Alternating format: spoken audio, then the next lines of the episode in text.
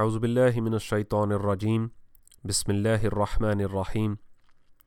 الحمد للہ رب العالمین، الصلاة والسلام علی رسول الکریم وعلى آلہ وصحبہ وسلم تسلیما کثیرہ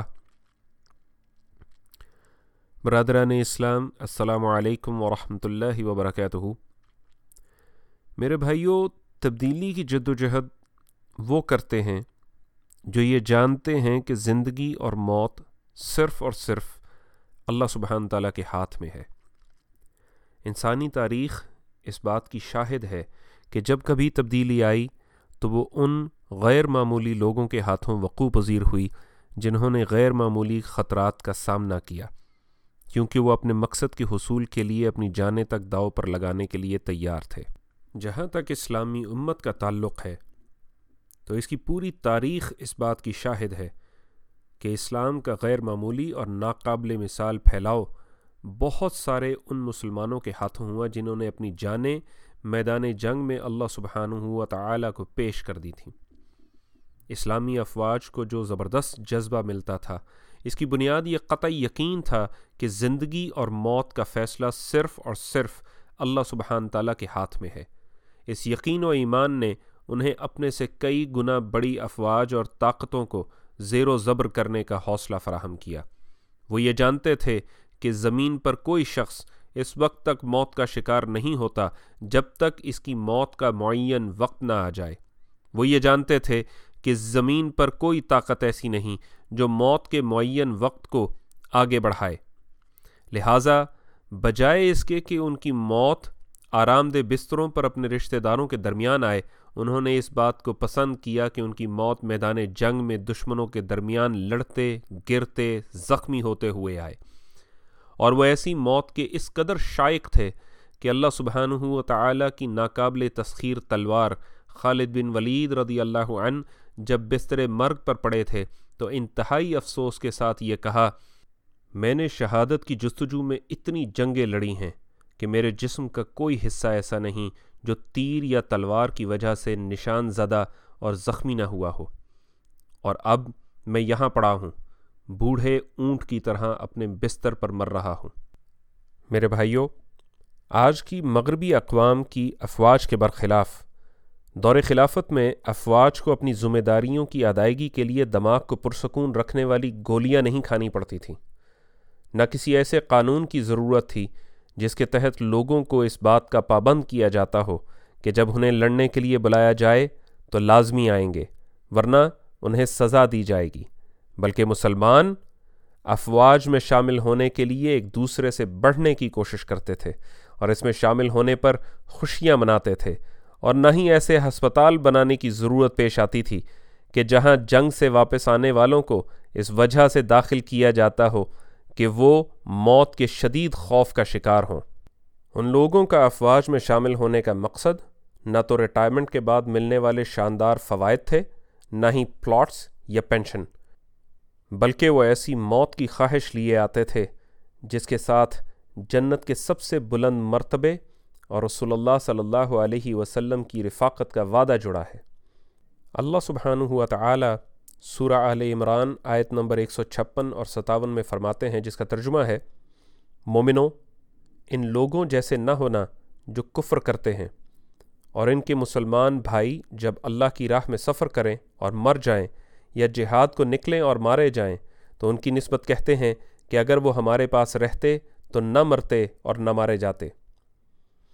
ان باتوں سے مقصود یہ ہے کہ اللہ ان لوگوں کے دلوں میں افسوس پیدا کر دے۔ اور زندگی اور موت تو اللہ ہی دیتا ہے، اور اللہ تمہارے سب کاموں کو دیکھ رہا ہے۔ اور اگر تم اللہ کے راستے میں مارے جاؤ یا مر جاؤ، تو مال و متا لوگ جمع کرتے ہیں۔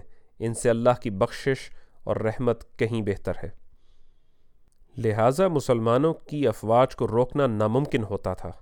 وہ مشرق و مغرب کی زمینیں اللہ سبحانہ تعالیٰ کے دین کے نفاذ کے لیے فتح کرتے تھے۔ اور صرف شہادت یا کامیابی ان کا متمع نظر ہوتی تھی۔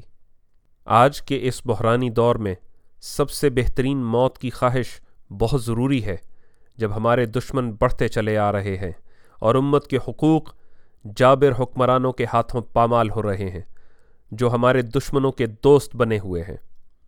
وہ افسران جو نبوت کے منصوبے کے لیے نصرہ فراہم کرنا چاہتے ہیں، ان کے لیے یہ لازمی ہے کہ وہ بہترین موت کی خواہش رکھیں۔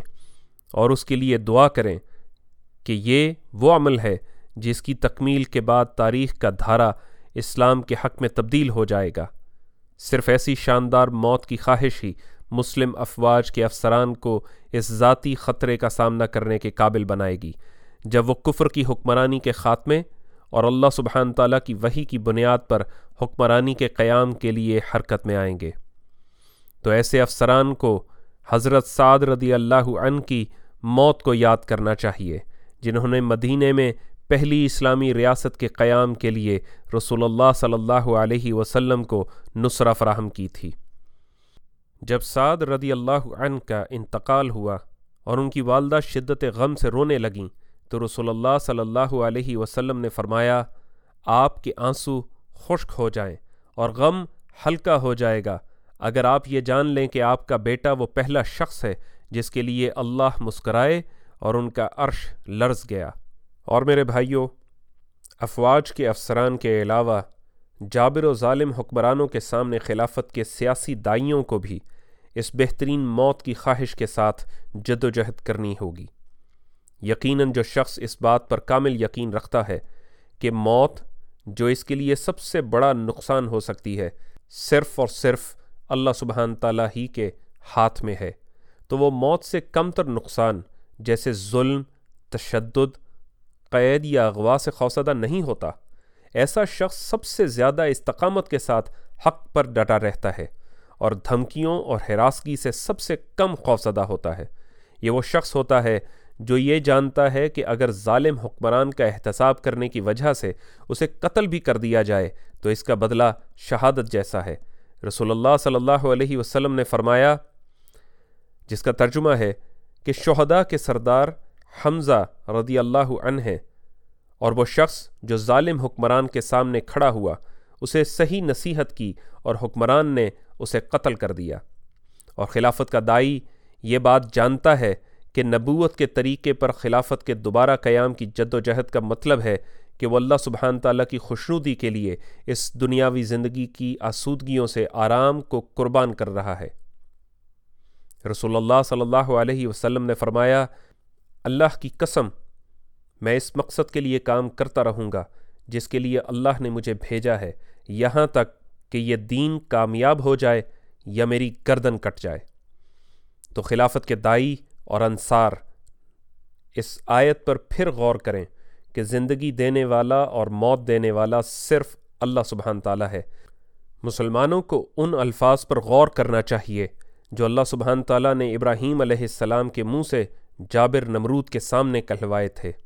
سورہ البقرہ، آیت نمبر دو سو اٹھاون میں اللہ سبحان تعالیٰ فرماتے ہیں کہ ابراہیم علیہ السلام نے فرمایا، میرا پروردگار تو وہ ہے جو زندگی اور موت دیتا ہے۔ جابر حق کے دائی کی زندگی اور موت کا فیصلہ نہیں کرتا کہ اللہ سبحان تعالیٰ نے فرمایا، ترجمہ، اللہ لوگوں کے مرنے کے وقت ان کی روحیں قبض کر لیتا ہے۔ جابر کا ظلم اور جبر زندگی کو طویل یا مختصر نہیں کرتا کہ اللہ سبحانہ تعالیٰ نے فرمایا، اور کسی شخص میں طاقت نہیں کہ اللہ کے حکم کے بغیر مر جائے، اس نے موت کا وقت مقرر کر کے لکھ رکھا ہے۔ جابر حکمران کا احتساب کرنا جلد ہمیں ہماری قبروں میں نہیں پہنچاتا کہ اللہ سبحانہ تعالیٰ نے فرمایا، پھر اس کو موت دی، پھر قبر میں دفن کرایا۔ تمام تر دولت اختیار اور قوت کے باوجود لوگوں کی زندگی اور موت کے فیصلوں کے حوالے سے جابر اللہ سبحان تعالیٰ کے سامنے کوئی حیثیت نہیں رکھتا کہ اللہ سبحان تعالیٰ نے فرمایا، اللہ ہی ہے جس کے لیے آسمانوں اور زمینوں کی بادشاہت ہے، وہی زندگانی بخشتا ہے اور وہی موت دیتا ہے۔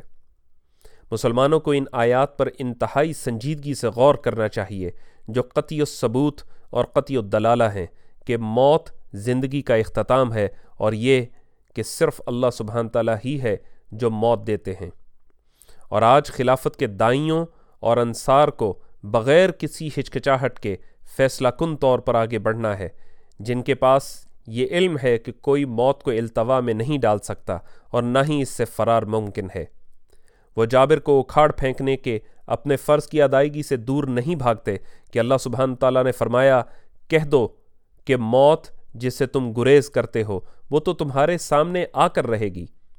وہ دین کو ایک ریاست اور اختیار کی صورت میں قیام کی ذمہ داری سے نہیں بھاگتے، کہ اس طرح ان کی زندگی طویل ہو جائے گی۔